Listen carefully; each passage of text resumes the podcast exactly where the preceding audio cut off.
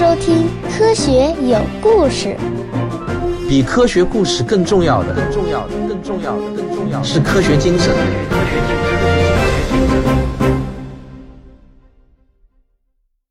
本期节目选自我的免费专辑《科学有故事》中的听众问答。我最近连续做了几期引来很多争议的听众问答节目，看到好几个留言呢，都是力劝我不要再讲这种话题了。他们说：“你就老老实实的讲讲科学家的故事和科学知识就好了嘛。”那有些留言啊，看得出来是好意，是希望我不要再捅马蜂窝，惹来无数的口水了。不过呢，也有些留言听上去啊，就是在教育我该怎么做科普了。好像我讲讲传统医学或者转基因的话题就是不务正业了。比如说啊，有一位叫班伦斯的听众是这么留言的，他说：“为什么一个科普节目非要往浑水里搅呢？科普节目应该是引导青少年热爱科学，对科学感兴趣。这些科学界都没有定论的东西不应该出现在科普节目中。”那有一位叫威尔帕斯给他的回复啊，我觉得很给力。他说啊，科普不在蒙昧无知中搅和，又该去哪呢？当兵的都不去打仗，都去大学搞军训吗？我觉得威尔帕斯说的很对啊！我要做的呢是一个真正的科普节目，而不是一个科技资讯节目，更不是一个娱乐节目。尽管我的节目也有很大的信息量，那从我创办这个自媒体电台的第一天起，我就非常清楚自己的定位。我觉得我自己呢是带着一种使命感和情怀来开办这个节目的。我那句节目的口号：比科学故事更重要的是科学精神。就是我做科普的终身纲领。两年多来，我越来越觉得自己不仅仅是一个科普节目的主播，我还是一个战士。一个人什么时候会觉得自己像一个战士呢？就是在他遭到了攻击的时候，他如果不退缩，还要反击的话，就会感觉自己像一个战士。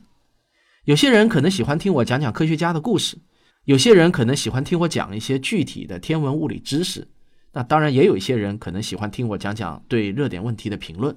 但是啊，在我看来，讲这些都只不过是科普的具体手段，是吸引人听我把话讲完的具体方式方法，而我真正的目的却不在于此。那位叫做班伦斯的听众说，科普节目应该是引导青少年热爱科学，对科学感兴趣。那如果他这句话加上“目的之一”这四个字啊，我就可以认可了。但如果一个科普节目仅仅是为了让青少年对科学感兴趣，那就太狭隘了。科普的对象不仅仅是青少年，在中国啊，许多成人同样需要被科普。而科普最重要的目的是传播科学方法和科学思维，这些都是科学精神的组成部分。我经常从一些听众的留言中看出来，他们不缺乏科学知识，他们缺的是科学思维。如果一个人分不清观点和事实，不懂什么是证据，什么是故事。不知道用统计的眼光来看现象，分不清因果性和相关性，不了解基本的逻辑规则，把类比和推演混为一谈，分辨不出信源的可靠性，对举证责任也没有概念，不晓得科学共同体到底是怎么回事儿，把哲学思辨也当成是科学思考，然后大谈西方的科学不能评判东方的经验，不要迷信科学、唯科学论等等。那么我想说啊。你哪怕听再多的科学故事，掌握再多的科学知识，总体的科学素养依然是不够的。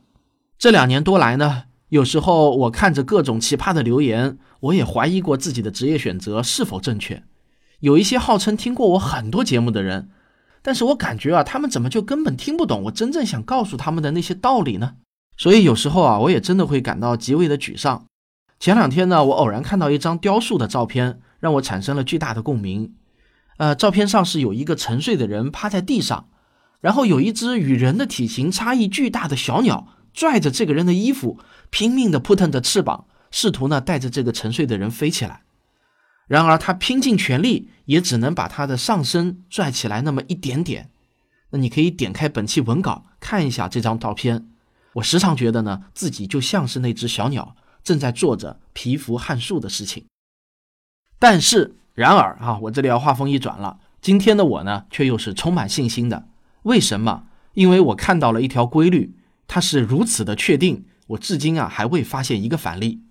那就是，凡是站到科学观这个阵营中的人，没有一个是反水的。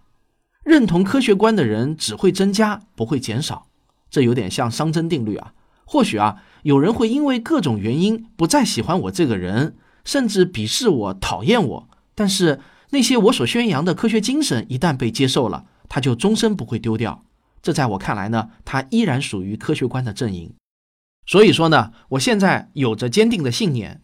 只要我和与我有着共同信念的科普人，把科普这个事业坚持做上个二十年、三十年，一直这么做下去，建立科学观的人一定能汇聚成一个庞大的数字，而他们会成为社会中的中坚力量。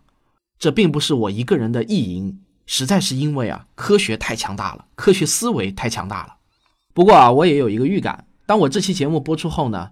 在留言中啊，一定还是会有一些冷嘲热讽的，类似这样的话，你还是多做点节目吧。整天拿着科学精神这种假大空的话题讨论来讨论去的，怎么配得上科普人呢？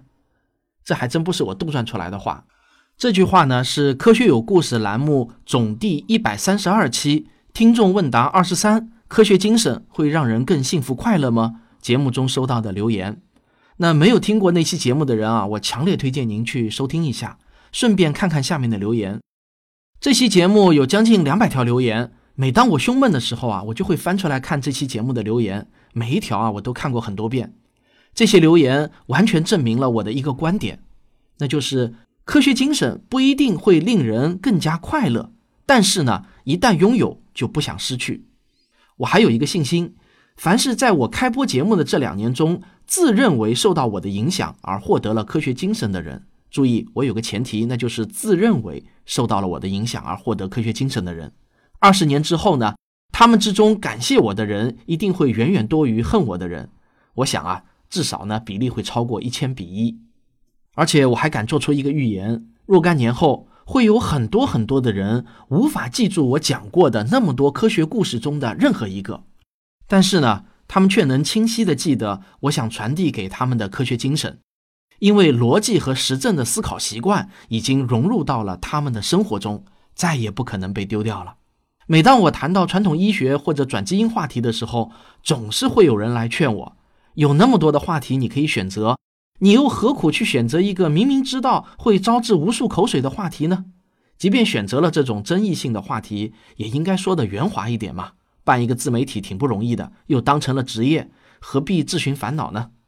那这么劝我的人是看到了我作为普通自媒体人的一面，我有着跟你们每个人一样的七情六欲，被夸了我会感到开心，被骂我也会难过或者愤怒。所以啊，我说这些劝说都是有道理的。但是呢，他们却忽略了一点：我不是一个普通的自媒体人，我还有战士的另一面。那既然选择了科普事业，就有着与愚昧、迷信、谣言、骗局和伪科学作战的天生职责。否则，如何配得上“科普人”这三个字呢？如果我像某些人期望的那样，每次节目就讲讲科学故事、科学知识，而不去破除愚昧、抨击迷信、戳破谎言、揭露骗局、批评伪科学，那么我真的觉得还不如回家去卖红薯呢。今天就讲到这里，欢迎您留言谈谈您的看法。